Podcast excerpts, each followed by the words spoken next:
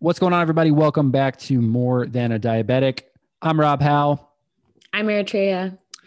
And this is episode four. This is the final episode in the first release of More Than a Diabetic. This is something that we wanted to do as a sort of campaign launch so that this is very visible and it could create a little bit of buzz but it's also going to be something that we do periodically ongoing so we may have and we we don't have them like hard planned out yet uh, but we're going to have more than a diabetic episodes in the future categories takeovers things like that but uh, for the first installment first season if you will episode four is the final episode yeah, it was a good one. I think that this season, as we're calling it, was full of information. It was definitely educational, which was the purpose. Um, this episode, though, is jam packed full of some ladies that I not not only are trailblazers, but that I just really respect, um, whose opinions are well known throughout the diabetic community. But I'm really excited for you guys to hear their take on so many issues that we talk about in this episode.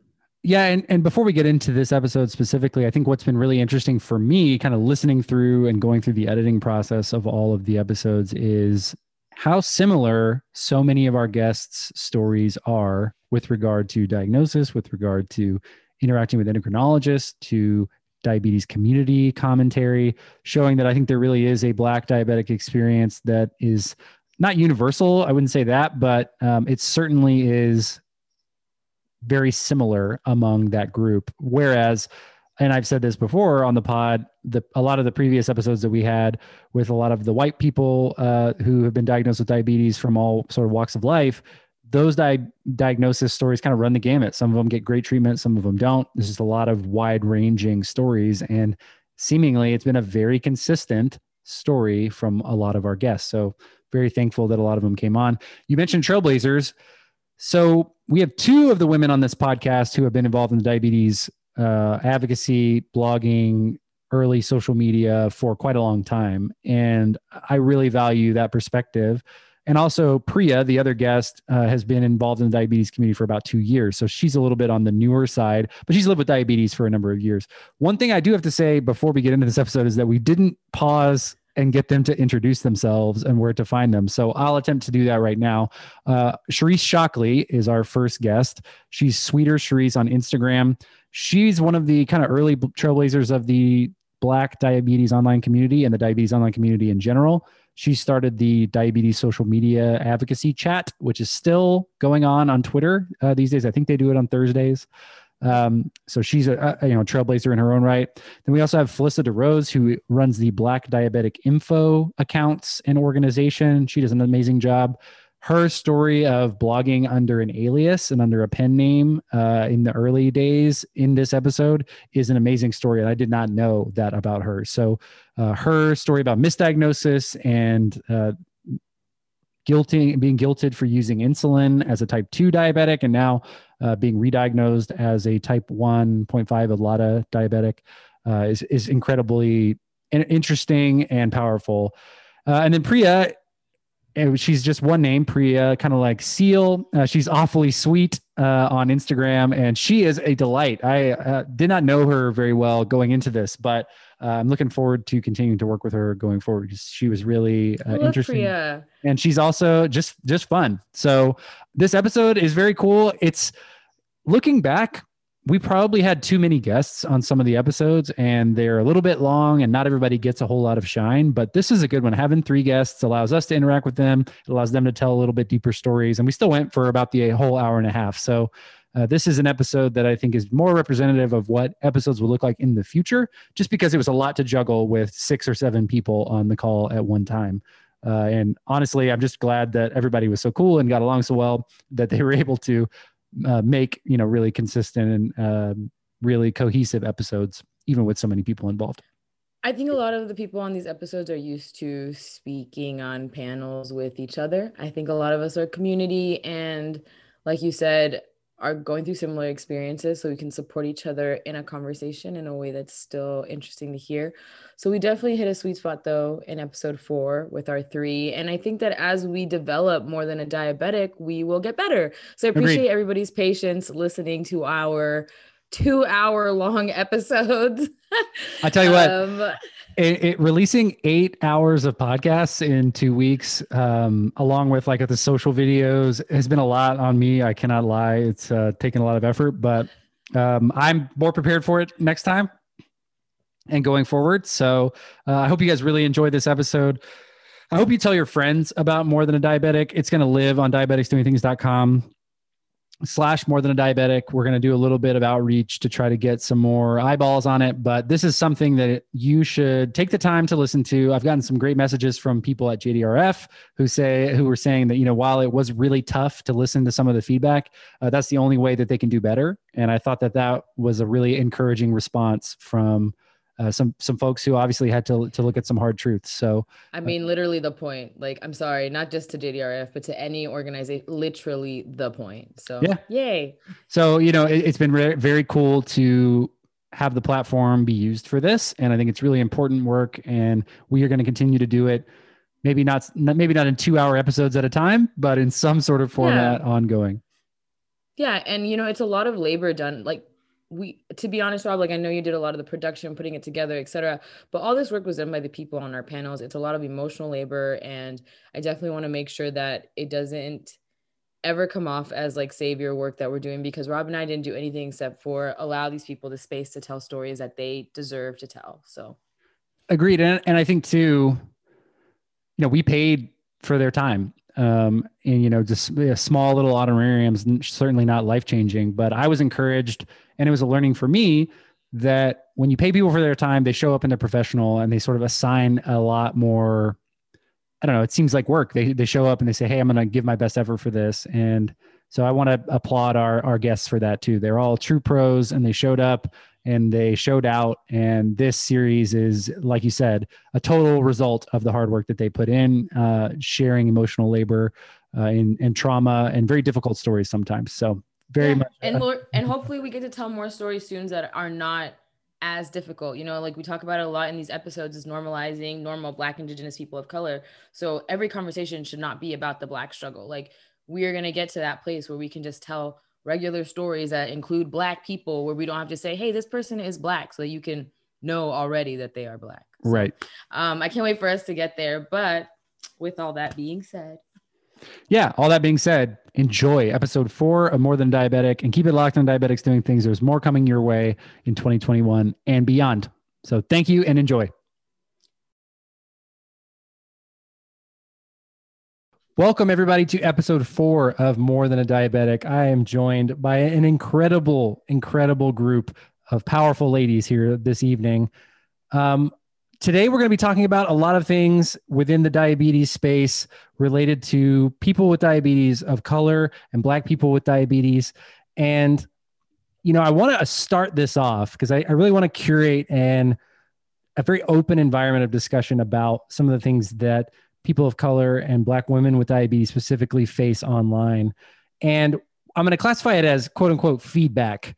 Uh, and what i mean by that are like microaggressive comments. And most of the people that i see getting that feedback online are women and specifically women of color. So i want to talk a little bit about that environment from a social media standpoint and a little bit about sort of the public's dehumanization of women of color and where people just seemingly give unsolicited advice and feedback uh, where it's really not asked for. It's a great week to talk about this because what happened with Lizzo. Did y'all see that? And we can bring it back to diabetes, but like it comes back to this policing of black bodies. And it's not just black women, but like, okay, so either you're too fat or you go on the wrong diet and you need to lose weight. Either one, right? So something like that happened this week with Lizzo in the media, and things like that happen in diabetes all the time, where people are constantly judging black women or black bodies for doing diabetes wrong or saying the wrong thing on Instagram or going about the thing in whatever way they go about it, there's always some kind of commentary. So I guess our conversation is more around the lines of when you see that happen online, how does that make you feel? Where does your mind go? Kind of tell me a little bit more about that. I was going to say for me, when I see comments about Lizzo, you don't see it about Adele, right? People don't make those comments about um, what's her name? Her character is fat. Rebel Amy. Wilson. Yes. Rebel Wilson. People don't say that about Rebel Wilson. It's like, oh, look at her. She's trying to, you know, get in shape and is very supportive. But if Lizzo wears something that people think is not appropriate, if she decides to freaking hold her flute the wrong way, it's like everybody's after her. And I, it's funny because I listened to her music, but I watched her interview that she did with Jay Leno, uh, not Jay Leno, but David Letterman on Netflix. It was a one-on-one interview.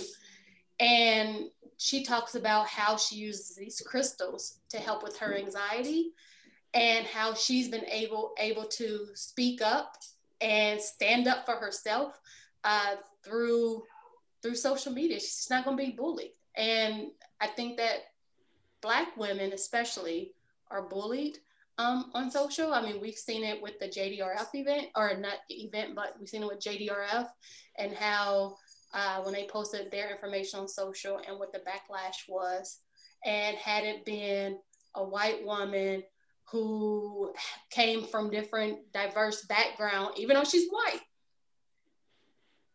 it still would not have happened. And it's like, no matter what, right? I can, I came out of my mother's womb as this Black person, as a Black woman, and I can't change that. I can't change it. So it's heartbreaking um, and it's disappointing. Um, and I know Phyllisa and I, we've talked about this a lot. She's actually helped shed some light um, on a lot of topics. And my husband, he's uh, he's a white guy, and it's funny because he actually educated me a lot about black culture because like when I first met him, I used to always either wear my hair in a ponytail and maybe once a year I would get it straightened. And one day he saw my hair. He was like, why don't you just wear your hair like that? He was like, you just get out the shower and just go. And I was like, well, because my mom always told me that I couldn't get a job because nobody would hire me because my curls are too, my hair's too big, or that I couldn't wear braids, or that my hair had to be a certain color, like to have all these purple and pinks and greens in your hair and tattoos. Oh no, but then now in this corporate space that I was working in, I see all of these white people come in with purple hair, the earrings in, in their face and their nose. And I'm not saying that that's wrong. What I'm saying is, as a Black woman and as a Black person, we would not, I don't care if we had all the skills in the world. Look, we could barely get the job now. So just imagine if we had all those things. So growing up, I was always taught you have to be better you have to work harder. When I remember when we used to have the diabetes summits in the beginning, I used to always have a suit on, always. I never wore jeans because of how I was taught, because I knew that I was the only Black person in the room and I didn't want to ruin it for anybody else coming. So that's why a lot of things that I do in this online space, I take more of a Martin Luther King Jr. approach um, I'm not uh, Black Panther like or Malcolm like because I want to make sure there's more people after me who have, has a seat at the table. So that's a very long answer, and I just touched on a lot of things, but that's where I went when you brought up Lizzo. Oh, I love you for that, Lisa. I know, girl, you sitting there. I'm just waiting for you. I'm waiting. Um, well, for me, I think what's most telling is one thing that Cherise knows, and that is I started blogging um, in 2011. Um, at that time, I was searching for um, other Black bloggers, and it was slim to none.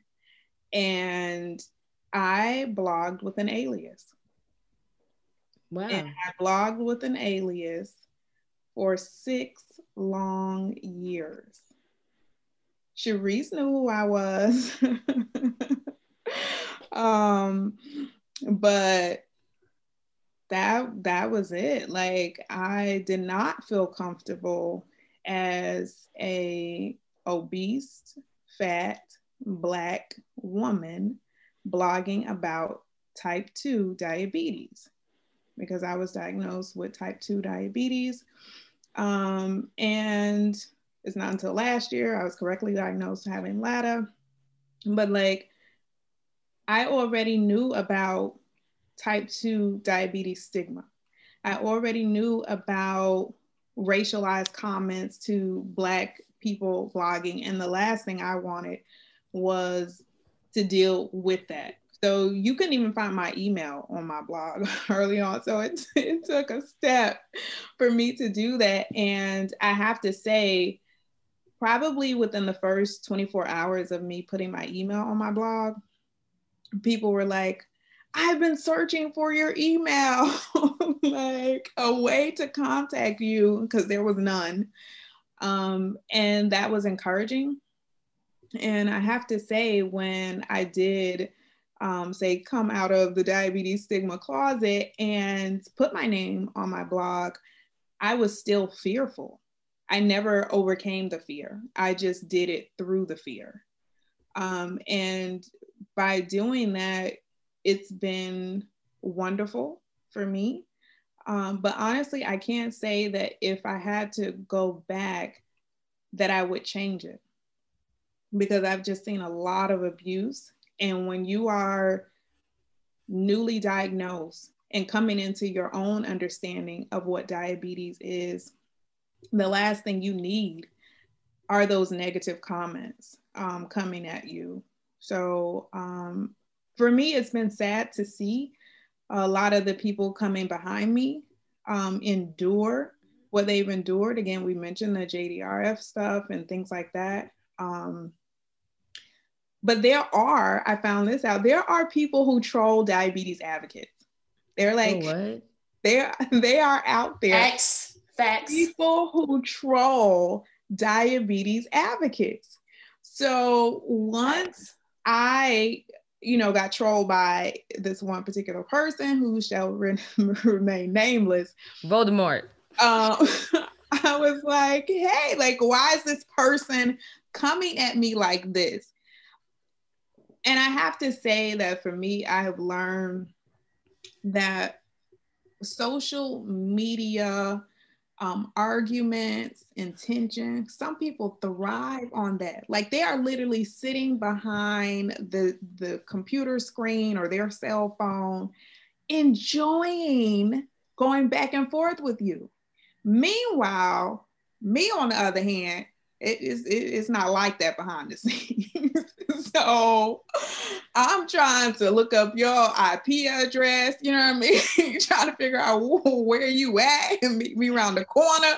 So I I don't engage. You know, I say that to say I realize that I find myself getting emotional um, when people uh, start this trolling thing. So I have to unplug and anyway, I found out by just asking, like, why is this person attacking me? People were like, oh, you know, that person got you, they got me, I blocked them, like, blah, blah, blah, like, ignore it. And then I'm like, oh, so in essence, I have arrived because the troll found me. And um, I think the way I handle um, direct conversations, because again, what, what happened the situation we're talking about, that was public. Those young ladies could not delete those comments because it was not their page.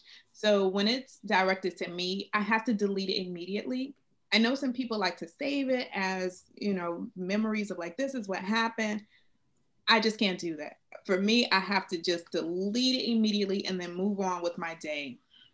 But it happens and it comes, and there's no real like how to handle when people troll you class that you can take to help you deal with it. Um, so early on, like I said, I, I got too emotionally involved and I don't do that now.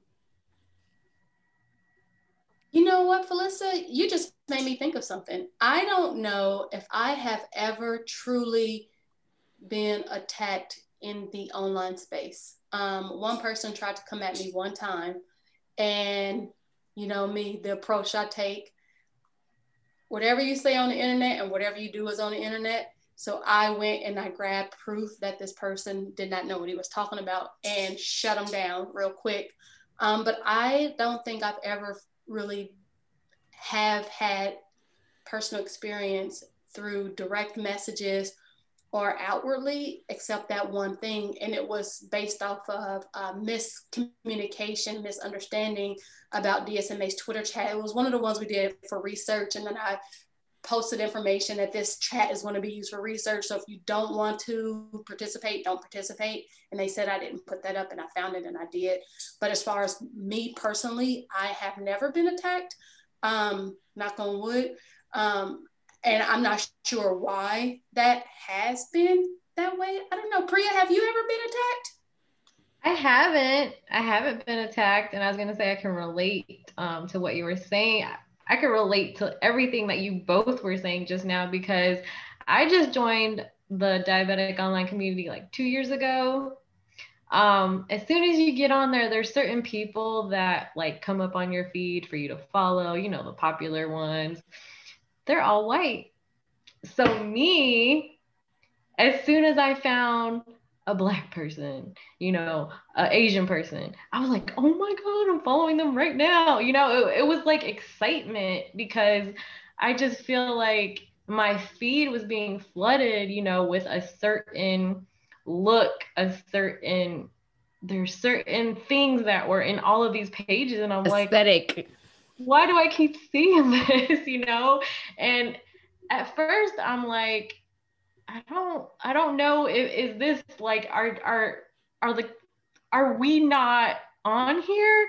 Like is it just is it just the white people that are online you know more than us? Maybe maybe we're not making pages you know? And then i started noticing no we are on here. It's just harder to find us i just got really excited when i found other people you know that looked like me but it just still it happens to where they're not coming up on my feed as much. And I've never been personally attacked, but I've witnessed other people being attacked and it just seems so I don't know maybe I've grown up and you know I'm really respectful to people and people have been respectful to me, you know, in the real world, but online I just feel like, you know, Felicia said that people seem to thrive off of I, I guess like insulting other people. And it just doesn't like seem it doesn't seem like realistic to me that you would actually say this, you know, if you were in front of that person. Like, would you continue to act this way if you were in front of a person like that?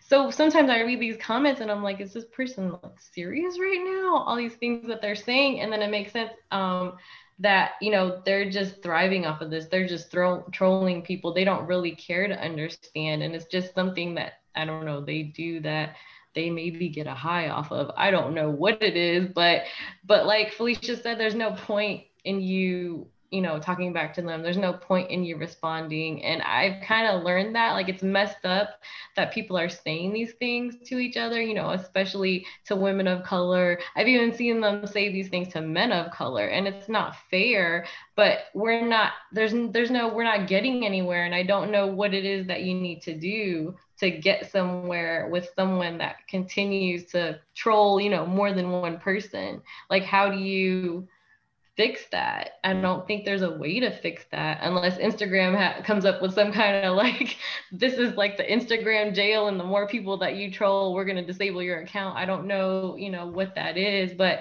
what you've talked about, I've experienced that being someone new coming on. I haven't been here for a long time. I understand the whole blogging under an alias because sometimes I feel like it's not what you say someone can say, you know, something so intelligent, so eloquently, and it doesn't matter because of what they look like.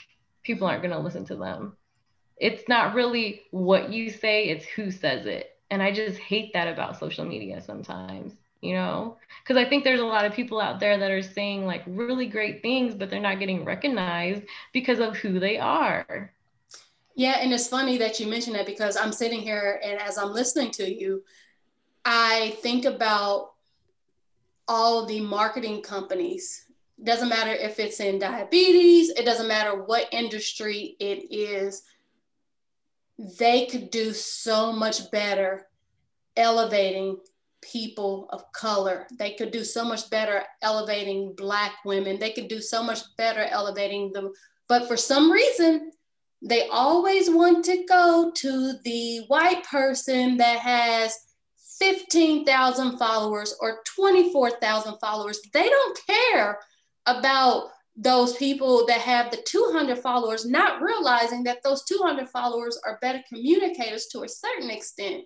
So these marketing companies have failed, especially in the diabetes space. They failed us as a community, um, not even just a type one or type two. They failed us as a diabetes community because when we look at the numbers, we know that there's what 1.7 million people with type 1 diabetes and then the other 34 million have type 2 and the majority of those are black people hispanics indigenous people of color. So it bothers me that these marketing companies have failed because they would rather elevate the voices that already have that lift instead of elevating those that need that lift. So, um, so I had to get that out there because the marketing game is crazy on social media. It's not about the quality of followers you have; it's about those numbers you have. And I notice a lot of industries are starting to change on what they decide is an influencer, but they need to do a better job of, of elevating because if they start seeing more black women, more people of color in the space, it'll normalize it. It won't make it weird and it won't make it like, oh my gosh, this is hashtag cool. We got to find us a black person. Felicity, you know any black right. people? And I think I, I think you bring up a great point, Cherise, even outside of diabetes. I think I can speak a little bit to in the marketing and advertising realm where representation of just of creative of creatives and staff uh, outside of the top biggest agencies which are required and have diversity of inclusion officers and uh, are publicly traded and are required to report diversity numbers uh, it's an extremely insular problem. And what i mean by insular is these people are recommended when they're hiring and they're hiring for new position, positions and i can speak to it on a very small scale because i own a very small agency but where it starts is hey do you know anyone do you existing employee know anyone that would be right for this position and so immediately you go to your network. And most, uh, this is a generalization, and maybe I'll get crucified for this on the internet, but most white people's networks are comprised of other white people. Um, and I and I think across across the board, I think that applies. Like you attract people that look like you and think like you, your community of people. And a lot of times, just at face value, they you look the same and check the same demographic boxes. So as a you know again insular is the word i'm going to continue to use they're not even looking outside of their own networks and i'm guilty of this as well it's like it takes it takes a an extra step in your mind like okay well if i'm only reaching out to my networks then i'm going to continue to get the same results and that's uh, what i said going into this year uh, funny how plans for 2020 end up going but uh, i sent a, a web page on our website with like five things for uh, all of my JDRF contacts to keep in mind for next year. And one of the topics, and I think this really resonates better with some with event planners, is I, I put homogenous programming equals homogenous attendees. So if you're building a program for white people, white people are going to show up, and and when people of color and black people are looking at the programming, they don't see anything for them. So what reason do they have to go? If there if there's no space for them. So I think like that's first of all, I think insular and not getting outside of our own networks, not even thinking about these other communities. Priya, you said uh, when you got on Instagram and you started a diabetes account, the first ten accounts that were recommended to you were all white people. Uh, I was probably one of them, you know, and I think I, uh, you know, if you just went off of Instagram, you would think that only white people live with type 1 diabetes. I think it was even for myself, like very involved with a lot of different people. I've seen the data. I know that uh, the population data of the United States reflects the population demographics of people with type 1 diabetes.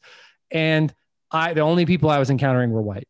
And so again, it kind of comes back to that insular piece where is it only white people on Instagram with diabetes, or is my network only composed of white people on Instagram with diabetes? And the answer was number two. And like you said, Cherise, I think when people are looking at programming, may, may, other white people from agencies that aren't familiar with diabetes, they don't have any context on any of this. They see, oh, here's some people with a lot of followers. Let's check the box and move on without really digging into historical information and like really understanding who this community is. All right. So I this these typically I don't talk a whole lot in all of these, but one thing um I wanted to also add on, and I think what you guys are really talking about is the whiteness of Instagram in general. And at the top, the large accounts that are promoted, the personalities, the aesthetic, as Eritrea called it earlier, of Instagram is thin, is pretty, and uh, has a standard of beauty that doesn't mm. apply across, um, and ac- across multiple races and demographics, uh, and is you're looking you're giving me feedback here trey. What do you mean? You do you not think it's just white. No it's just white. white. even even when they try to do stuff where it's like we're inclusive you, they give you four different types of white girl like the blonde the brown hair the red hair the fat one like and then they give you one kind of black girl somebody who looks like me. Why? So it's not just the pretty thin white girl because they've already got that message and then they, they've included some chubbier ones that's fine but they still keep leaving us out of the equation so ultimately my question is when we're talking about microaggression and microaggressive behaviors, when does this stop being microaggressive and we consider it full on aggressivity and the erasure of black and brown people considering the demographics in the United States? I don't see no brown people like Priya. That really makes me mad. Why can't I find any brown people? No South Asians, nothing. Why? They're just erasing us. They're just it's funny that you say that too because I think I was on a Zoom call with someone and it was an Asian person with diabetes and she was at a JDRF event and she's like, you know, somebody came up to me and said that they did not know that Asian people got diabetes. I was like, what? like, seriously? And you know, that, shame on them for saying that, but also shame on JDRF for not including. And I, uh, this is not meant to just pick on JDRF directly, but they are guilty and ADA as well. They don't show all kinds of people living with diabetes. You mentioned India. There are more, probably more people with diabetes in India than everywhere else yeah. combined. Yes, yes, yes. yes. Yeah. And I can't find, I can't find Indian American diabetics online because either I feel like they're being bullied so that they don't post their stuff like we were talking about, or I'm married to a South Asian man. So the culture is very secretive. Like you keep that to yourself, you don't talk about it. My mother in law is a type 2 diabetic. I barely found out like a year ago. So it's just, I, I don't I don't see them and I, and I want to find them and I just wish that they would be a part of our community because again my question is this isn't microaggressive this isn't kind of we're, we're sl- sub, subtly being mean to you guys in some way no no no we're fully erasing human beings and their experiences and eliminating them from the narrative so how do we change that well that's for me why my i know y'all probably don't look at me when i say this but my preferred platform is twitter i will tweet all day because guess what? I find so many people that look like me on Twitter. Like when I say look like me, so I am involved in like I was so happy because I didn't know that there were so many black women in social media marketing and community. Like when I found this community, I'm like, oh my gosh, there's more people in this field that look like me. But you don't see it because even when you look at programs for digital communications, you see a panel full of white people, right? So to see these different communities pop up on Twitter and the Peloton Black Girl Magic group on Facebook, there's so much magic that happens. And I don't even say anything. I just read the stories because I'm like, I wish I can take this and replace it with Desperate Housewives of Beverly Hills and Real Housewives of Atlanta because these are the stories. Like we aren't what you we're not NeNe Leakes We we we aren't like that, right? And it's always just that one narrative that people see us as as being which causes people to be hesitant to want to deal with us because of what they Oh, they're thugs. Oh, they're loud. They're ghetto. They can't afford to be here. It's all of the assumptions. It's not even the stigma about diabetes that gets us, right? It's the assumptions that are already made about who we are as a culture that has defined that experience, the black experience. And to me, that's that's where it's jaded. But that's where that's where I and why I hang out on Twitter more so than I do on Instagram because Instagram is too it's too too filtered for me. It's it's way too filtered. Like if I want to get to know somebody, I'll go watch them on Twitter and then probably follow them on Instagram because it's real and it's raw. Um, and that's how actually when I first found the community back in 2008, um, I started into diabetes. Um, and I was like, oh gosh, but see the difference though between when I found the community and when Phyllisa Priya found it, I wasn't looking for Black people. I was just trying to figure out how to deal with this disease because I didn't know nobody. And you gonna tell me I have type one and a half? Like, what is that? So, and that was actually four years after I was three years after I was diagnosed. So I started getting involved. I'm like, okay, I want to share my story about living with LADA because there are probably other people out there that need to hear it. So when Christopher Snider, who is the community manager over at Tidepool, when he came onto the scene, I'm like, oh my gosh, there's a black dude. And then a couple of years later, here comes Phyllisa. But see, I didn't know Phyllisa's name. I just knew her as Black Diabetic Info. And one day I slid into her message. I'm like, hey, what's your name?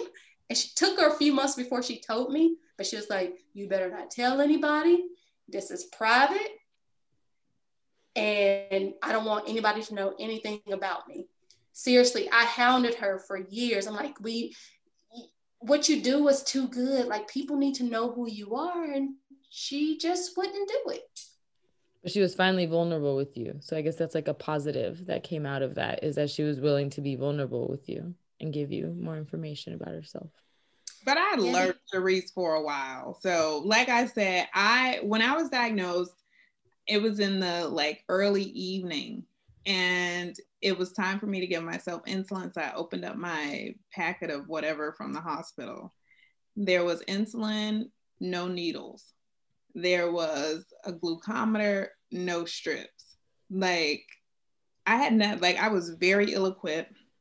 I went back to the hospital, still have on the bracelet, and was like, I need to go upstairs and ask, like, where is the, the stuff? Where's and the they, rest? and we're like, we can't let you up there. I was like, I was just up there like an hour ago. And they were like, no, you would have to start all over and go to the ER. Um, it was very emotional. Uh, but I was looking for any information. So that's what I'm saying. Like I had I had nothing. And I was looking for any information about diabetes. And so that's when I discovered the DSMA radio talk show. And I would just tune in every, what was it, Tuesday night? It, no, it was every Thursday because remember Thursday. it was a spin off to the chat. Yeah. Got you. So Thursday nights, I was just like tuning in. Um, and then I was listening to people ask questions because I didn't even know what questions I needed to ask. So that was probably where I got the first big diabetes information from.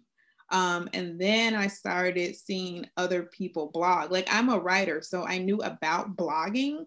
Um, and I blog from my hospital bed because it was the only way that I could let all my friends know what happened to me. Like I called one friend and she was like, "What now? Like how I'm confused." And then having to tell that story over and over, I was like, "You know what? I'm just going to like write this out."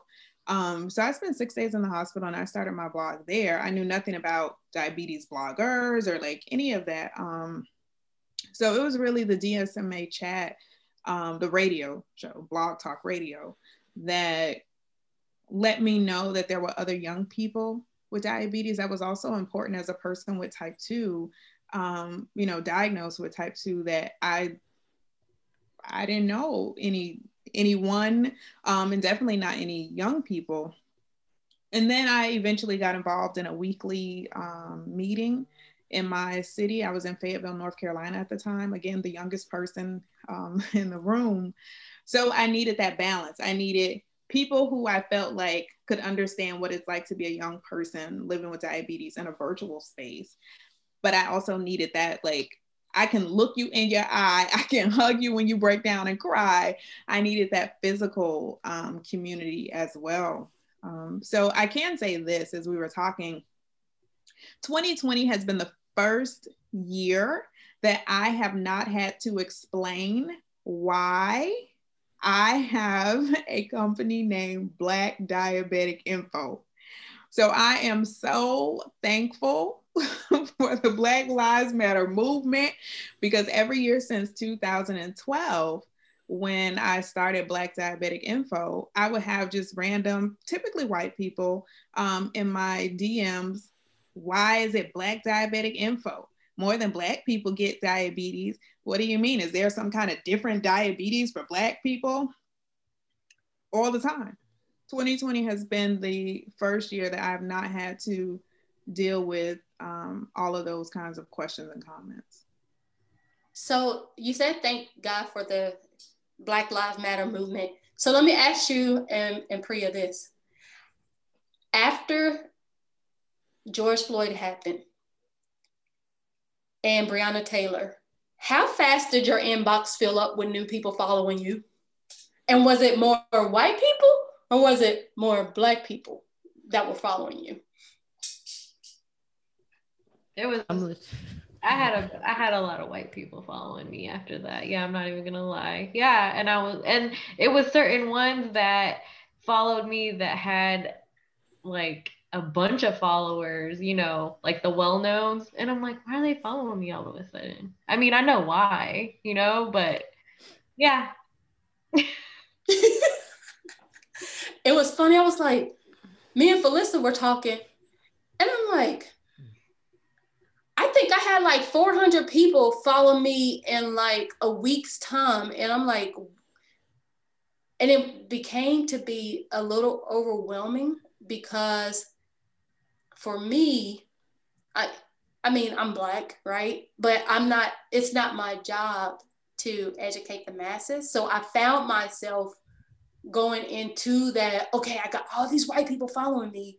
Like, I need to tell them this, this, this, and that. I'm like, hold up, no, it's not my job. Um, however, what I do do sometimes is if I have a friend, because I feel like if I have a really close white friend um, who I would rather them ask me questions than for them to get called out and ridiculed on social media. So I do act as that point person for my white friends because I just would hate for them to post something and me see it. I will feel extremely bad if I did not help educate them on the topic. Um, I feel so that, Cherise. I feel no, I feel that because I know it's not our job. I get, I feel that because I do it also, and other Black people hold me accountable for it. They're just like, listen, that's not our job. And you doing that enables white people to continue living in dumbness because we are facilitating information for that, for them. But regardless, I feel what you're saying because I have relationships with white people that I love dearly that are diabetic, that I've known since I was little, whatever. And they say sometimes off the color things like I have to send a, a DM where it's like, yo, please don't say no AAVE on Instagram. Like, hey, don't say that. Because you love that person regardless of whatever. And you would rather correct them yourself than have somebody snatch their hair, wig, ear off of their body in the street because you know that it will happen. So I or they lose their job for saying the wrong thing. I want, but I have a question because you really touched on it when you said the thing about George Floyd, how many people flooded your DMs, and I wonder, just to make it a little bit more cohesive, not just for diabetics, but just like to bring it to the real world. Did that happen at all with white people in your real life? Did anybody reach out? I had somebody send me money for Starbucks and was like, "I'm so sorry, I'm dead ass." so I wonder, did anybody reach out in your real life to be like, hello, I'm a white person that you're friends with. I'm sorry, whatever. Some kind of verbal reparations. I have a lot of people. I was gonna say, Phyllisa, you can go first because I got some stories, but I'll let Phyllisa go. All right, my stories are short on this one. Um, I can honestly say I don't know what to do with it. I, I simply do not know what to do with it. Um, so when you ask the question, Cherise, like how how fast did it happen? My comment was more about how long is it lasting? So like even this week, I've gotten this kind of like I, I don't even know what to what to really call them, like confessionals. Um, you know, when you're just bombarded with the white guilt confessional, I don't know what to do with it. And you know, I I get them all the time. And I please, I, Phyllisa, forgive me for I have been a racist. I'm getting like honest, like I just had no idea. And oh, the I'm so, so sorry. The please forgive me that I'm crying. Uh, this hurts my heart. Well, I can say this. I have been an attendee to the white privilege conference for like a long time, like back in the day when it was held in Iowa. So, white privilege conference one, two, or three, like very early on. Um, a conference of like 500 people. I was probably one of maybe 20 Black people at the white privilege conference. And so um, I've definitely witnessed mounds of white guilt in one space at one time. And because I've had that experience, when people send me messages, I already like know what it is.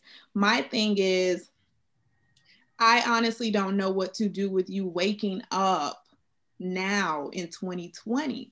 So I don't think it's more about me but I uh, the only and I have to say this, I'm a professor. So I'm an educator at heart. So when people come to me and they have questions, I don't my first instinct isn't it isn't my job to teach you. Because as an educator at heart, yeah. I, I want to educate people. And I feel like if if my friends see me as a person that they feel comfortable saying that to, I'm just there to receive it. I still don't know really what to do with it. I just simply reply, okay, or give it a thumbs up because I think they needed to say it not to me, but just to let it out. And like when I was at that white privilege conference, they had a whole row of like counselors in the back. And they were like, if you are overcome with, you know, white guilt and whatever, we have counselors in the rear. And so the only time I spoke at that conference was when I said, like, even at the white privilege conference, you're privileged. I just want you to know that because when I was called the N word for the first time in elementary school, there was no counselor for me, you know. And then I just went down the list of things that I have experienced as a woman in a Black body that there was no counseling for me. Mm-hmm. And so when people, you know, say these things like, you know I'm, i want to be here for you or you know i'm just waking up and i and i you know know i'm curious about the actions behind it like after you send me that email you know or dm or whatever like what steps are you going to take so that's when i say i don't know what to do with it I, I read it i respond by saying okay or you know thumbs up or i don't know pow I, I really don't know what to give you i'm just I'm lost. Um, but I do feel what a person might feel to have even provoked them to write that is what I'm saying.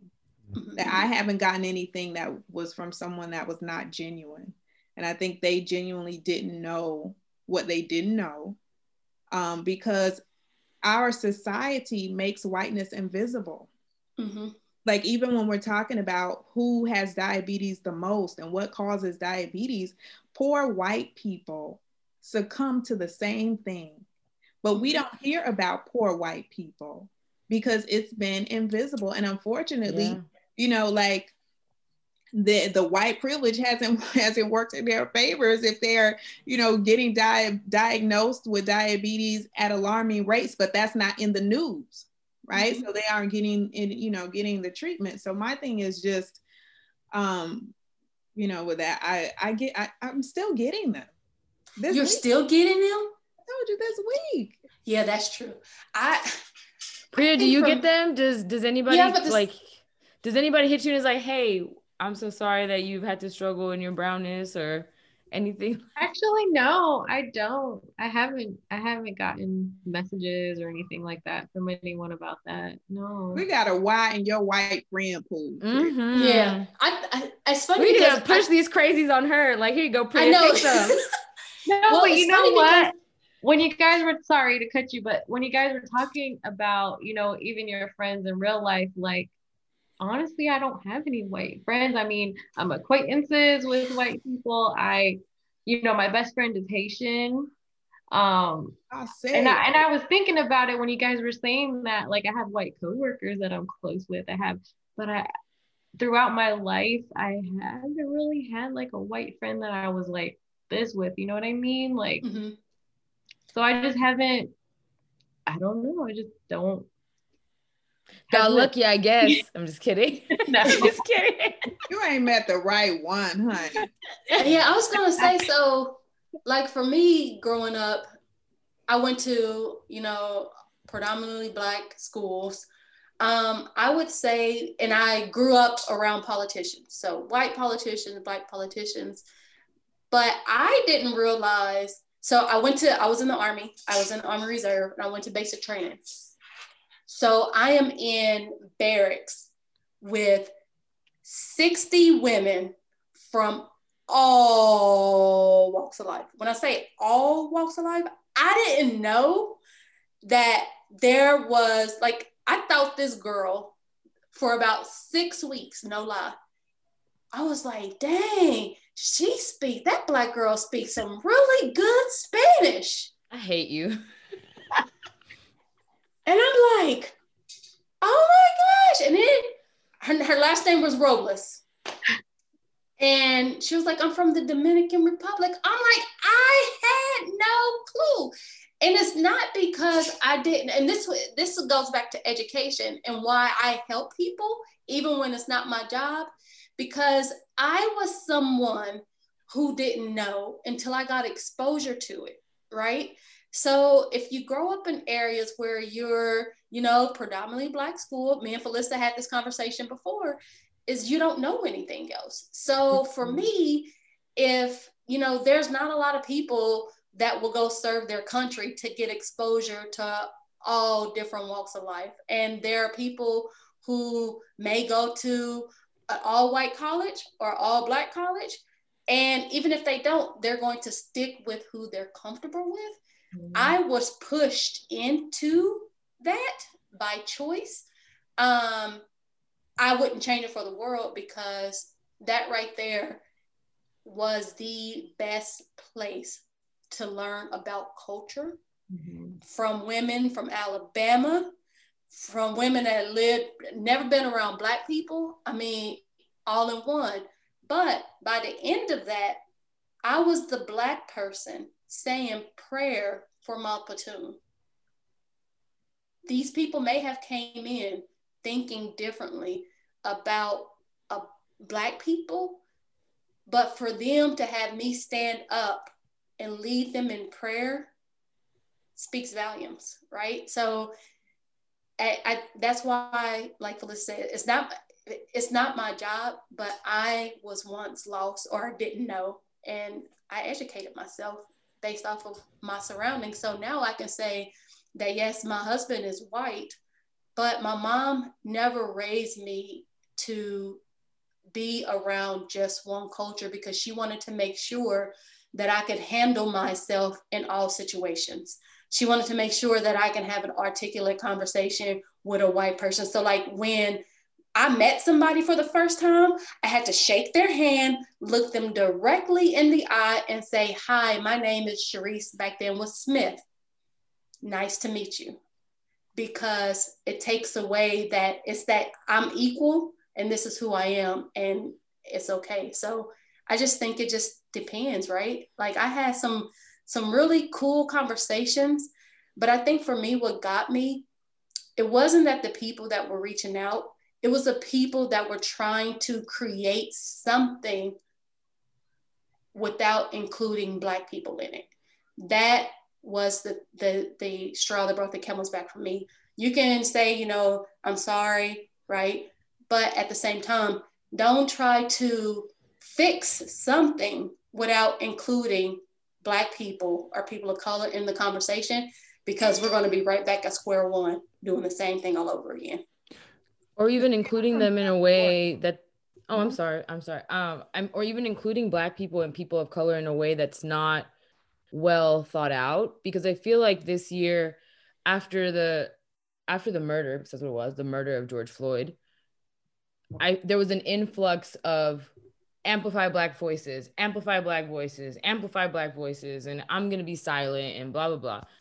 And there i did see you know some accounts uh, i even did a live for one account myself you know so there was some accounts that asked you know a lot of us to speak and and we did but then it turned into just talking about being black the whole time.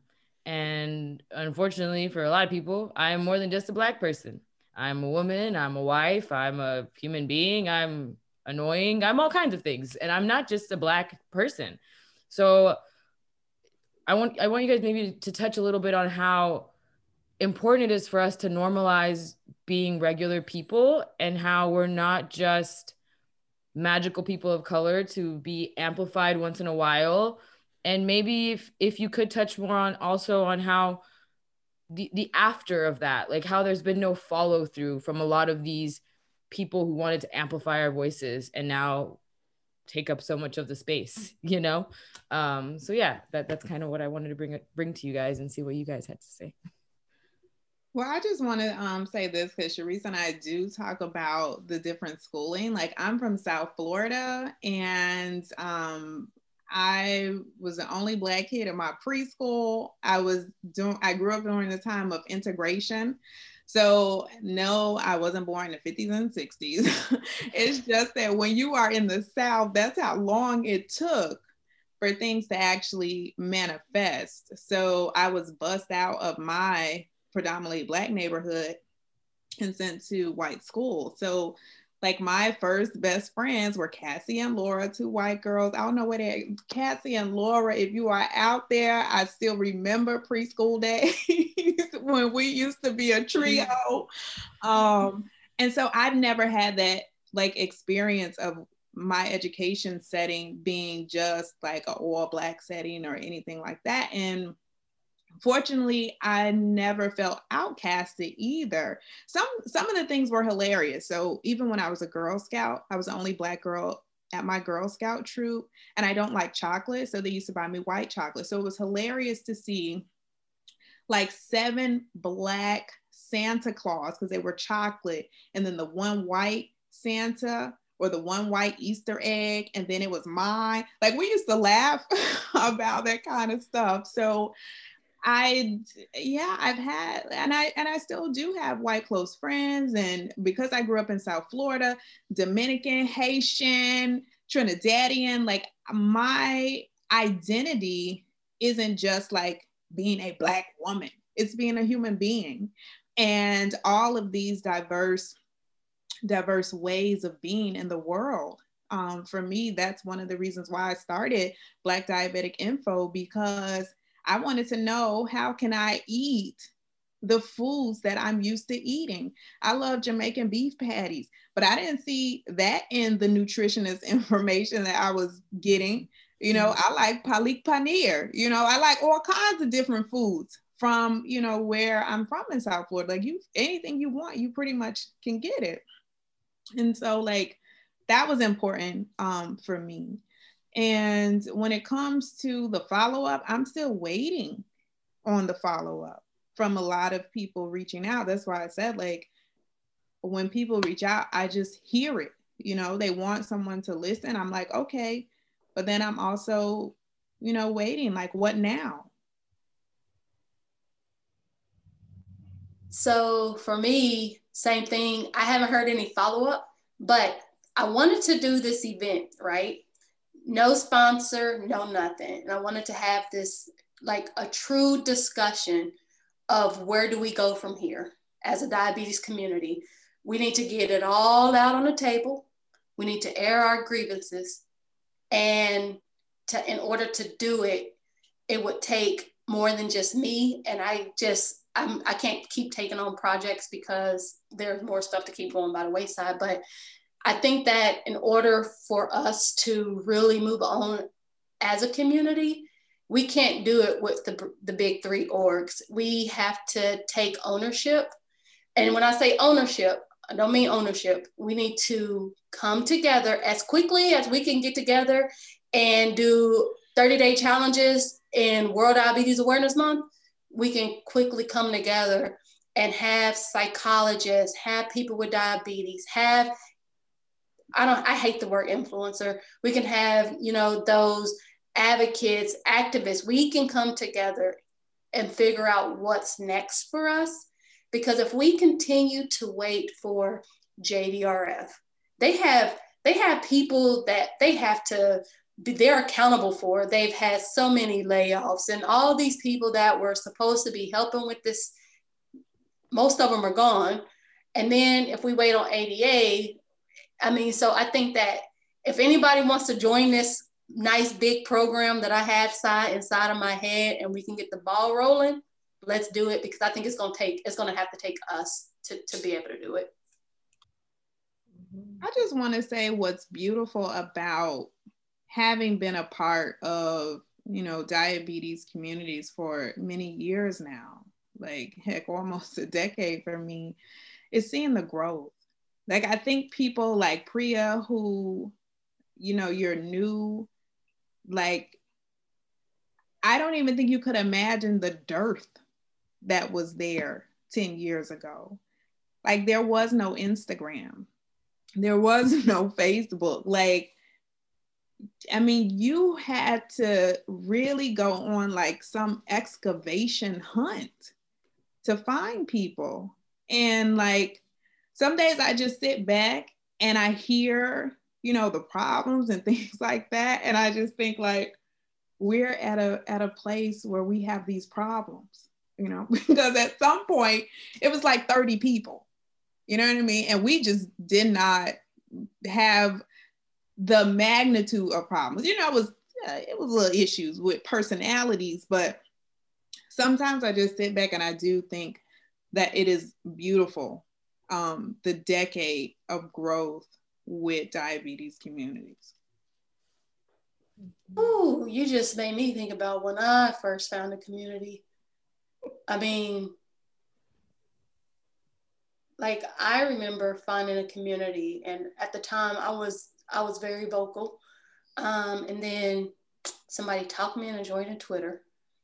And I'm like, oh my gosh, this is really cool because I can see these people in action that actually write a blog, but like you can see their life on Twitter. Like it's when they're upset, when they're angry, when a pharmaceutical company ticked them off, or when their blood sugar is 40 and it's in the middle of the night and somebody from Australia responds. Like I remember those days where the problems that we had in the community was the same people going to the blogger summits. And the cost wasn't about insulin. It was about the cost of test strips. I remember there was a campaign for anti CGM denial where Gina Capone put this thing together and she took it up as a community petition for insurances to pay for CGMs. Like those were the days when, and people are going to listen to this and they're going to get mad at me. The price of insulin, and I want y'all to think about this the price of insulin has continued to rise for years. But until it affects a white person, until it affects a white person's bottom line, they don't care about the people who is struggling to rob Peter to pay Paul to make ends meet. But until those deductibles get way too high, then they want to make noise. That's my issue because people have been struggling to pay for this stuff for years. But until, and I want y'all to listen to me, until it affects a white person, nobody cares. Nobody says anything. And partially because people of color, we just, I mean, I for me, I was taught that, and I haven't been in a situation, but I have been in a situation where I watched my mom cry on the bed trying to scrape pennies together so she can go buy a loaf of bread. So I understand what it's like to struggle. I grew up with it. But for me, we are taught that we rise above and by any means necessary, you don't complain. If there's a will, there's a way, and you go figure it out. My mom used to say all the time, I never had to do this, but if I had to go prostitute to make sure y'all have some food, I'm gonna make sure you have some food. You will not go without. And I saw people on Facebook come back and tell my mom, I never knew you were struggling because you always gave to us when we didn't have. That's the Black community. But like I said, those prices of insulin, Phyllisa, you were struggling paying for insulin. Child, we don't want to talk about my struggle. Cause right, but when you found the diabetes community 10 years ago, was anybody talking about the price of insulin then? Nope, and I was struggling real bad. Changed the way I worship God. And I'm gonna tell you, when I went to my first diabetes walk with a big organization that shall remain nameless, I went there thinking that I was gonna be able to get some assistance with the insulin price.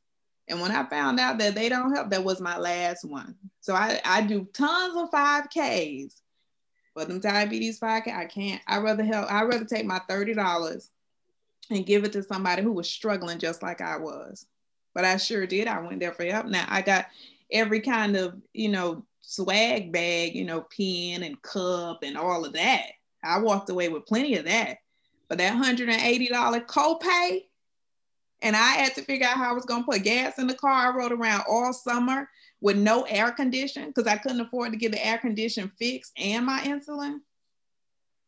My struggle go deep on that insulin. And see, I'm a professor with the good health insurance. This inherent need. I, I've been telling Rob, and we said this in another episode, but it's like and, just to touch on what Cherise is saying with like they didn't really people didn't really seem to care until it was happening to white people until those deductibles until all until you know the movement released the insulin for all really started because someone passed away um oh no. no hold on hold on. I'm gonna back you up a little bit. The insulin for all movement was actually started to help people in underserved countries by t1d international. It was it was not started in the US. It was started by Elizabeth, who happens to be from the US, but it originally was created to help people in underserved, under resourced countries get access to insulin. Well, then I'm glad you said that because that brings it full circle for me. Because what my point was going to be this inherent need want, desire to watch Black, Indigenous people of color struggle. And just, it, that, that's what that makes me think about. Like, I just don't understand it. And like you said, Cherise, that you we were taught to overcome. I know that in some brown culture, it's also very prominent, Priya. So I don't want, I wonder if you could tell us a little bit more about that from your side. I mean, as far as I remember, because I wasn't on Instagram back then, but I remember when my insulin was only like $20 per box. And then I don't know how all of a sudden now it's so expensive. So I have to use like the coupons. I use the coupons to get my insulin. But I mean, without those coupons, my insulin's $1,900. So I'm, you know, thankfully I can use the coupons and I'm not struggling with it. But, you know, there's worry that maybe one day I will be. I don't know. And yeah like the same the same way you know i think we were raised you know just find a way when there's a will there there's a way you'll get it done we'll get it done you know we help each other we're not going to worry about it um, my dad's the same way you know he could be struggling but still helping out his brothers and sisters and they wouldn't even know so i mean that's thankfully i'm not struggling right now but Well, and I think I think that sort of speaks to the chronic nature of diabetes as well. Like exactly what you just said, Priya. Like I'm not struggling right now, but like there, we none of us know what tomorrow will bring. None of us know uh, ten years from now. Uh, you know, I think, and I think we can all point to different parts of our journey with diabetes and uh, advantages, disadvantages, depending on the time. Felicity, though, I want I, I want to focus on two things. I want to answer Cherise's question because I think, or, or statement about no one's going to care about the price of insulin until it affects the white people's bottom line, which I agree with. And I think I frame that in a way that we are every every single person in the US is one chronic illness diagnosis that they didn't cause away from really caring about coverage for pre-existing conditions. So in Texas specifically, which is where I live, so I focus primarily on policy, many of our legislators vote against coverage for pre-existing conditions no matter what they say publicly when it comes time to vote they vote against it on the affordable care act um, their kid could be diagnosed with diabetes or any other chronic illness that they have no say over tomorrow. And at that point coverage for pre-existing conditions becomes really important to that person. But what i really want to focus on for you Phyllisa because of your misdiagnosis and the years that you lived with type 2 the symptom or the, not rather not the symptoms but the stigma around your need for insulin and the sort of shame of like well if you only just did xyz you wouldn't have to worry about insulin so it's not the same as my white child who is diagnosed with type 1 and they didn't do anything to get it I, I imagine that you experienced some of that. And I think there, that false narrative, I think that some of the organizations we've mentioned are doing a better job of helping that diabetes education narrative sort of be lifted up to where there isn't as much stigma being perpetuated, but that stigma very much exists that type one, I didn't, I don't, I have the bad kind of diabetes. I didn't do this to myself. And these are, you know, air quotes, but Talk to me a little bit about that stigma and, and that battle as a person who lived with type 2 diabetes for many years. Um, so I can say this. Fortunately for me, when I was diagnosed, it was DKA. Like I had passed out in my bathtub. By the time I got to the emergency room, I could no longer stand. Um, and I was in a wheelchair. And I say, fortunately for me, it was DKA because that meant I started out on insulin. So some people who are diagnosed with type 2, they never saw insulin as the thing that saved their life.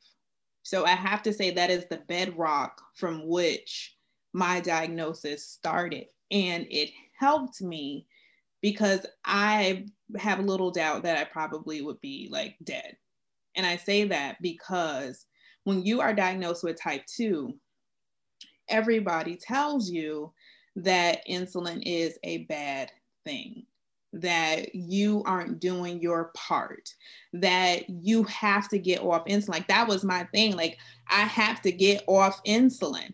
I have to get off insulin, even though, you know, I recognize it as this thing that that saves my life.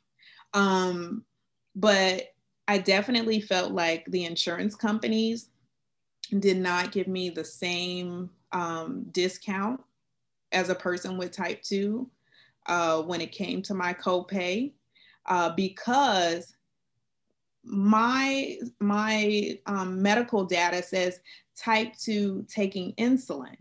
It doesn't say insulin dependent. And that right there makes a big difference in how much you're paying. It also, as a person with type 2, I did not have access to CGM. So this is before Libre, right? So I did not have access to CGM. I am taking insulin. So I'm succumbed to the same amount of hypos as anybody else taking insulin.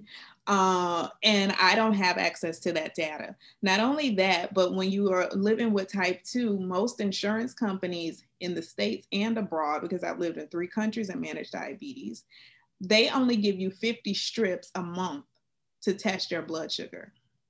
So, how can you accurately know what is going on with your body? But yet, you're told when you aren't doing the best job you're doing a horrible job, right? But like I said, when I was when I left discharged from the hospital, I didn't even have the necessary tools to manage my diabetes. More or less, the stigma of it's my fault from society and other places. The news, you go into Barnes and Nobles, you can reverse your diabetes. Just change this diet. Get on back. So everything is saying, I'm taking this insulin because I'm not doing my best. And so when things changed, you know, um, last year, I noticed the whatever I was doing was not working. Um, and it and it turns out I have LADA, I'm insulin dependent. Um, the what that does to your psyche when you have lived for eight years being told that insulin is a bad thing. Like I say, fortunately, I didn't absorb all of those messages, but I have to say it did penetrate, right? Um, it, it's it's a shift. Uh, it, it, is, it is a shift. And also the amount of insulin is also a shift. I get like when I when I um first like told you know the blogosphere that I had LADA, I remember this one lady was like, I'm gonna give you this recipe for a shake. So she gives me the recipe for this shake, and then it has a carb count of like 94. And I'm like, what? 94. Like I have not ingested 94 grams of carbs since I have been diagnosed with diabetes, because as a person with type 2, you can't consume more than 45 grams. So I'm like, what, what now? What you you can have 94 grams of carbs, you know what I'm saying? So like the whole thing is different. Even the day my endo told me, oh my gosh, stop taking everything, come in and get insulin, you have LADA. The lady got up from her desk and walked me to the diabetes educator because I could not leave that office without knowing how to manage diabetes. Y'all know I get emotional, so I'm gonna have a little moment. Compare that. When I was diagnosed with type 2, I was sent home with a bag that had incomplete supplies. I'm diagnosed with type 1, and she has to walk me, escort me, because there is no way I'm able to leave the facility without being educated on how to manage diabetes. This is the reality of the difference in those types. And you want to know why people with type 2 aren't doing well? You want to know why people with diabetes, with type 2, don't want to take their insulin? They're shame. I can't even tell you places I had to give myself injections and how, and under tables and in dirty bathrooms, because I don't want to be seen as the obese Black woman giving herself an injection. Like that, that's just the reality, and it's hard. And like I say, I'm, I'm certain that there are people who are living with LADA, misdiagnosed. Nobody wants to do the antibody test. They believe they have type 2, and because they now need insulin, feel like they have failed. Because that's what was happening to me all of last year. I had DKA last year. I was so thin. People were like, You look good, girl. And I was like, I'm dying. Like something I know is wrong with me. I couldn't get my blood sugar under 250 no matter what I did. So I knew something was wrong. And that whole time, you know what was going on? It wasn't maybe you have type 1, it was you failing. You're not doing enough. You're not running enough. You haven't done enough 5Ks. You haven't counted your carbs enough. You haven't cut out. Like it was all on me. So I spent many months in my new diagnosis getting all of that out of my body. Just really just getting it out of my pores, out of my spirit, out of my emotions. But that was all I was bearing the weight of type 2 stigma. And that's what it causes. You know, I'm just a year into it, like, and I'm still adjusting.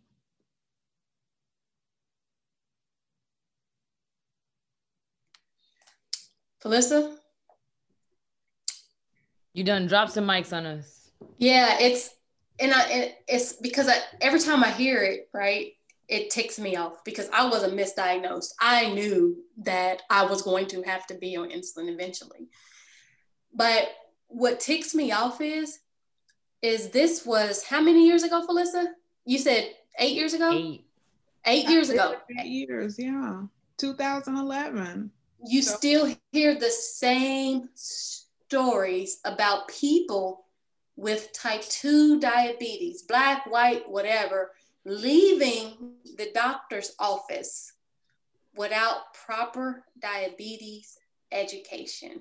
Now, we can talk about all the things that's wrong with the community. And we talk about type 1 issues, but until we address these issues of not just type 1 or type 2, but as a diabetes community, we're going to continue to have stories like Phyllisa's. We're going to continue to have stories uh, like Alec Smith. We're going to continue to have these stories, and we shouldn't have them. This is 2020. There is no reason why anybody with type 2 diabetes should be leaving the doctor's office without proper education. And the reason why I say that is, is my husband, like I said earlier, he's white. He was diagnosed with type 2 on my 10th diabetes anniversary. Very crazy. And Aw. it was crazy. They were like, the first thing they did is you have diabetes. I was like, y'all need to check for antibodies, right? But the funny thing is when we went to the doctor's office, not funny.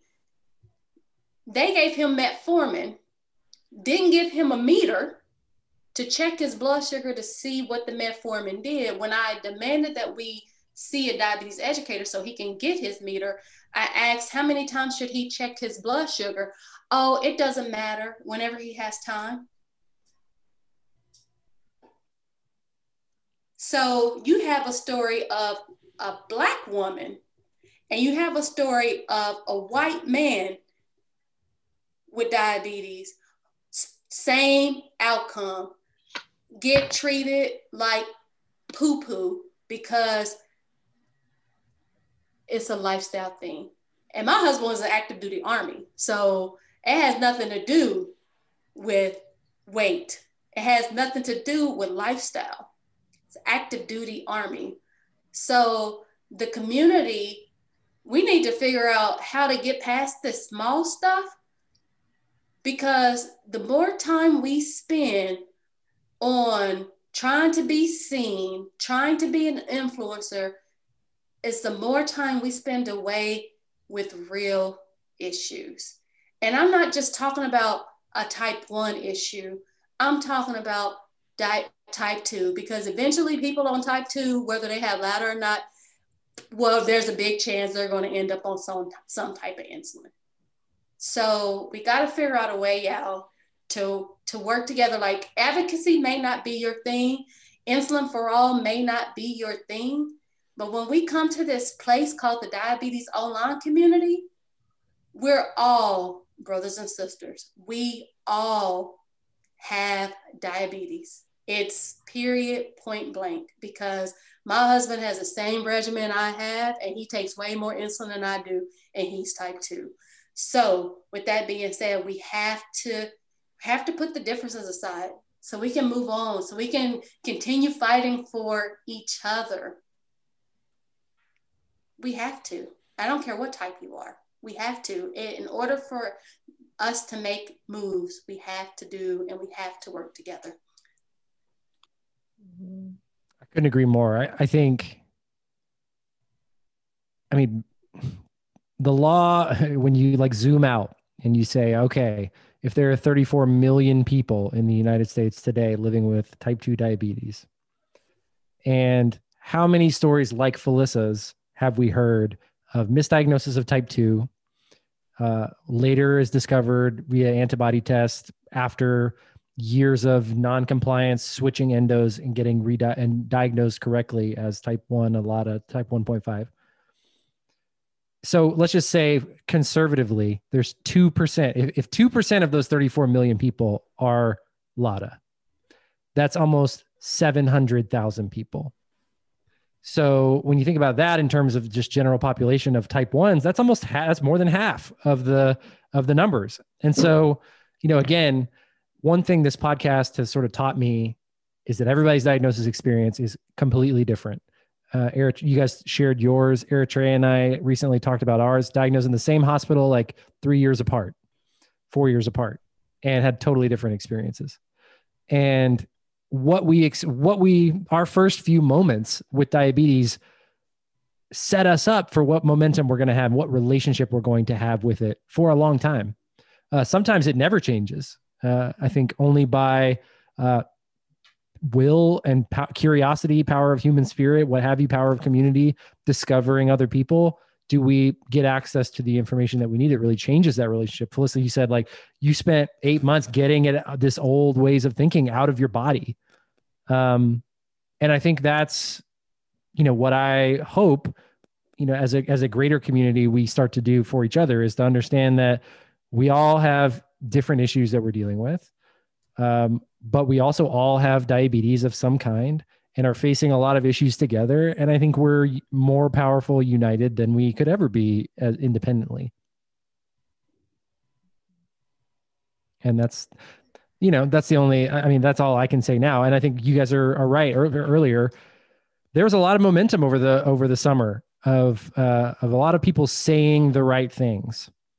And now I think something that I, you know, really believe and, and have bought into from a culture perspective of organizations is what you do is who you are. It's any, anyone can say anything. I mean, the, the, the phrase is talks cheap, right? Back it up with action. And what you do is who you are. Are you going to be on the right side of history or not? Um, and I think that's that's the rubric that I think we have to hold ourselves accountable to, like me personally as well, is like, are we doing the work? Or are we just talking about it?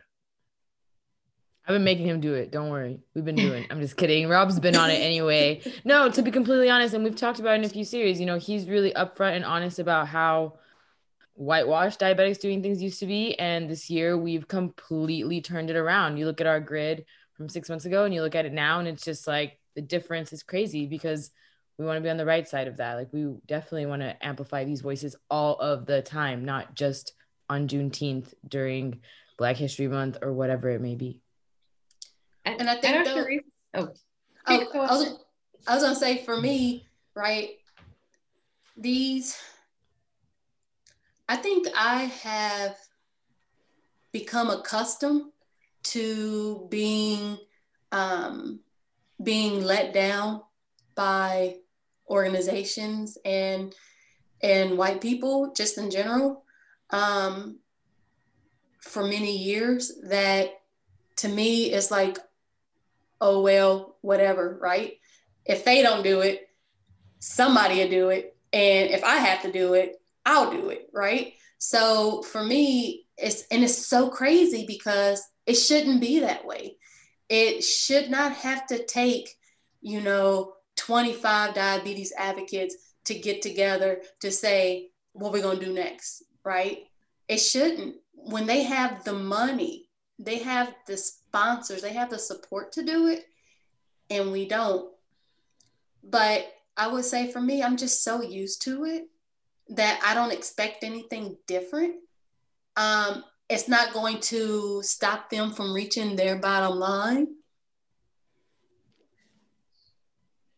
And it's reality. Because if it truly was going to stop them from reaching their bottom line, a lot of these companies wouldn't be where they are today. I do want to say something on Cherise, Cherise's behalf is that um, in those early, early days when um, certain companies would bring together the diabetes who's who, you know, like the 15 to 20 people, they really spoke a good game. And they had the buy in of those people. And then, like, you never heard from them again until it was that certain time in the fiscal year and then they would rally the troops again.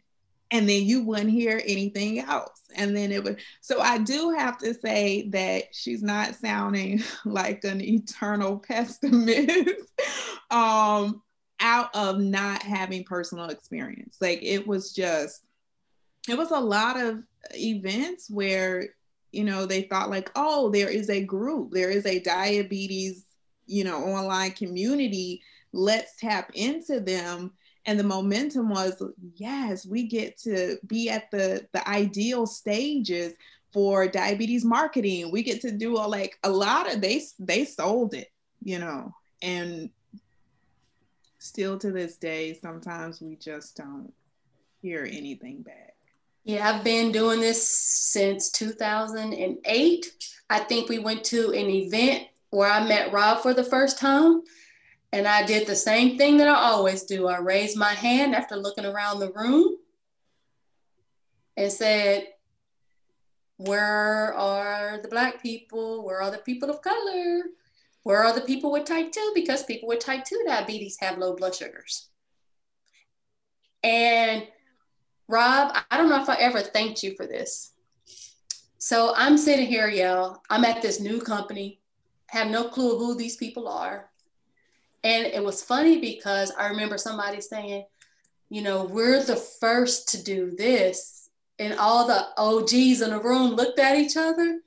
We're like, no, you're not the first to do this. Now, you probably are the first to get an honorarium to do it because we've been giving up our vacation time and our time with our family to make sure you have this seat at this table today that you get. So you are reaping, you are getting rewarded for the strides that we've made over the past 10 years. Um, so, Rob, thank you because when someone was trying to make a point, and I was like, well, Black people, some Black people would like to see Black doctors, right?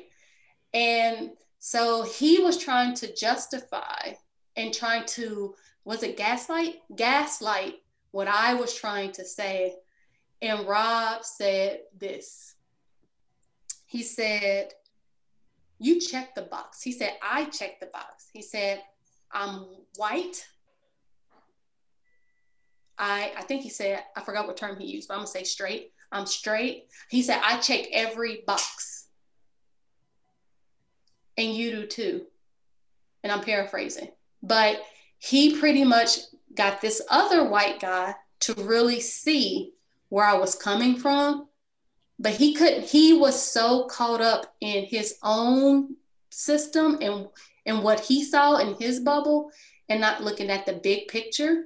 And I think that's what's wrong uh, with a lot of people, not even just in the diabetes space, but in the world, that they only see and they only can go as far as their bubble will allow them to see and they don't want to go out so rob thank you so much for for having my back because i'm not gonna lie i was i'm a very peaceful person but i am not a very peaceful per peaceful person um i used to be a bully you know with the fighter. shit yeah not with the shit Not i mean the message here is there should be more Robs. There should be more white people like Rob who no, no, no. This is not to make you awesome because he gets all weird when you compliment him too much. So that's not what we're doing. But what I am saying is that there should be more white people who have the clout, who have the seat at the table, who stand up for us. It shouldn't just always be us being like, hey, stop, this fucked up, don't do this.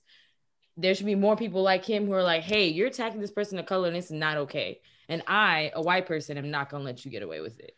Well, first of all, thank you, Cherise.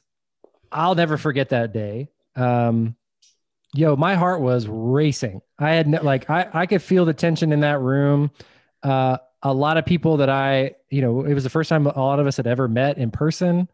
Um, it was a corporate event. It was very much, uh, like you said, a marketing, market research type event. And th- thank you for starting the conversation and addressing the elephant in the room that like hey 85% of the people here are white there's almost no people here with type 2 diabetes did you guys know that people who take insulin when uh, Phyllisa mentioned it earlier People who are insulin dependent on type 2 suffer from just as many if not more hypos than people with type 1.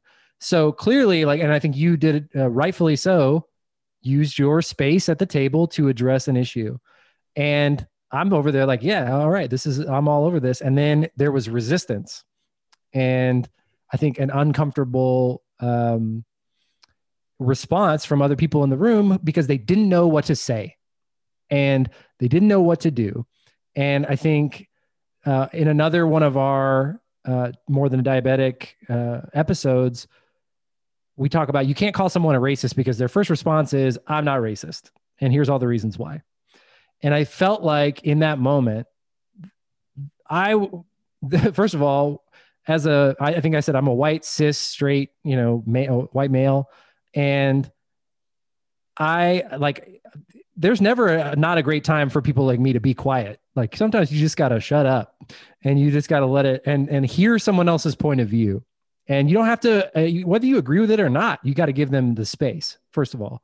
But I'm lucky that at that time I had spent uh, two weeks before was my 30th birthday, and um, I spent uh, the the the my time on my birthday vacation listening to audiobooks uh, of how to be anti-racist because it was something that I felt like we had not done uh, in my life, and I just needed to know more tactically, more clearly what my role as a white person could be, and if I had not done that, I may not have been able to speak to that in that way. And so I think I want people who are listening, who are white and want to be accomplices, not allies, and want to be involved in how to lift somebody up in a in a in a moment. Because you know, I don't want to throw any of my other friends in that room under the bus, but nobody else was stepping up to have the conversation with him and go to bat for you in that moment.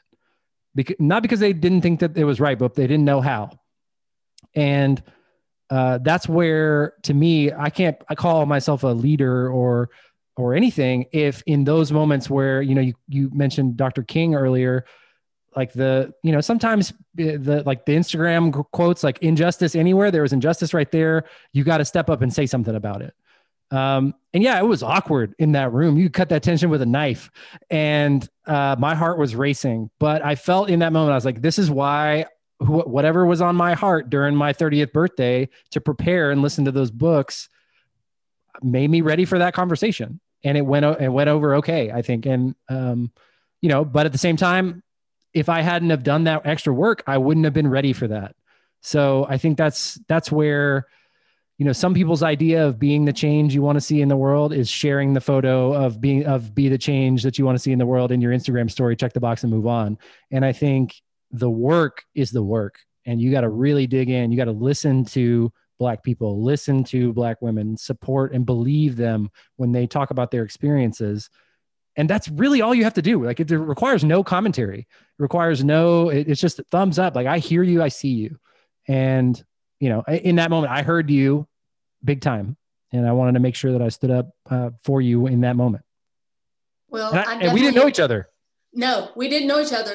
I, and it's funny because I actually thought you were mixed until you said that you were white. And I'm like, dude, I thought you was just a really light skinned mixed person. I because i was the way you i had carried- that mexico tan you know yeah, it's, it was the way that you carried yourself. Priya, you before we we covered this subject, you look like you had something to add to to our last discussion. I want to give you a chance to have the floor before we close. Oh yeah, I was when when Cherise was speaking and then she's like she's grown accustomed to in my head I was like being let down and then she said it and I'm new to the community and I've grown accustomed to being let down too. So sometimes I just see these things that companies or even individuals post as performative and I don't believe you. I don't believe what you're saying. I don't and I mean sometimes even you can read a post and know somebody's not genuine about it. And then another thing that she was saying about, you know, just including diabetes, you don't have to say type one, you don't have to say a certain type. And like a, a lot of my posts, I like to post things that are helpful to me or that I think would help other diabetics. And I used to use the hashtag like type one a lot. And I don't know for some reason, I think my past like three or five posts, I, I felt a need to just put diabetes on it. because I I don't know where that came from, but I just felt like it doesn't matter if it's type 1 or whatever type it is. I just think this information can help anybody with diabetes. So I feel like what you were saying is so true. I don't think there should be segregation anymore within the community of people posting just type 1 type stuff or type 2 type stuff. I just think diabetes altogether all of the information will be helpful to anyone with any kind of diabetes. And then I know um, we were talking earlier about like, you know, when you go to see the diabetes educator and there's sometimes like a dietitian that you're talking to and you like to eat your, I think you said it was like beef patties or something. I can't remember what you said. So my sister actually became a registered dietitian because of my diabetes. She was only 11 when I got diagnosed and I was 16 and she um, comes in contact with, you know, a lot of patients, Guyanese patients, Jamaican, you know, and the food that they eat, other dietitians don't know how to, you know, accommodate or, you know, count the calories for, but my sister knows how to do that and actually, a lot of patients would come in. She works in inpatient rehab and they would test their A1Cs, and all these people would go home without knowing that they actually had diabetes or were pre diabetic. So she spoke to a lot of the doctors there, and now they have a program in place to where if you come in with this you're going out with this information. And I think that's so important because so many people get their A1Cs tested and don't know that they're pre diabetic or even diabetic. So I think having more people in the healthcare field that are more aware of different cultures, so they can help in that aspect as well as being more aware of okay this is pre-diabetes like that's serious and people should be told about that instead of just being able to go home until they go into dka so that's what i had to say about all that. No i think it's so important and i mean even even just seeing blogs about how to count carbs for chinese food for indian food for mexican food for soul food you know those aren't the the traditional american diet and i mean this is a headline like the traditional american diet is causing diabetes. It's not it's not helpful to to know what you know and i think cultural food and the erasure of culture in diabetes education is something that i hope we can just erase frankly because uh, it just it sets you it sets you back. You can't so now i can't eat with my family. Now i can't uh, you know enjoy the foods that, that bring me joy that, that are my the foods of my people. I think um, it, what's cool about what we've talked about from a community standpoint is on the internet, for better or worse, there's no there's no like great you know rubric that you can post whatever you want, and a lot of really cool, good people are are breaking ground, frankly, and doing the work to bring diabetes into their world uh, and making it fit uh, rather than vice versa. And I think that's uh, I don't know. It gives me hope because I know there's incredible creative people with diabetes that I have not met who are going to impact people's lives because they, you know, because of people like you laying the groundwork. So that is my professional transition into thanking all of you for being here this evening, for giving your time above and beyond, uh, for being truly more than a diabetic, and for participating in this campaign. Uh, I appreciate all of you and uh, looking forward to continuing to work together you. Thank you. Y'all, y'all, making my dreams come true. This this series, I'm so excited and I can't wait to showcase you guys, make y'all look fly. Thank you for listening to More Than a Diabetic on Diabetics Doing Things. We are going to continue this four part series all the way through January 2021. You can find all of the content that we posted about More Than a Diabetic on diabeticsdoingthings.com slash more than a diabetic with dashes in between each word. So more dash than dash a diabetic. And on Instagram, you can use hashtag more than a diabetic and see all of the little micro content that we're putting out there, all of the individual show graphics, and all of the Instagram handles of our amazing guests. So keep it locked for more, more than a diabetic here on Diabetics Doing Things.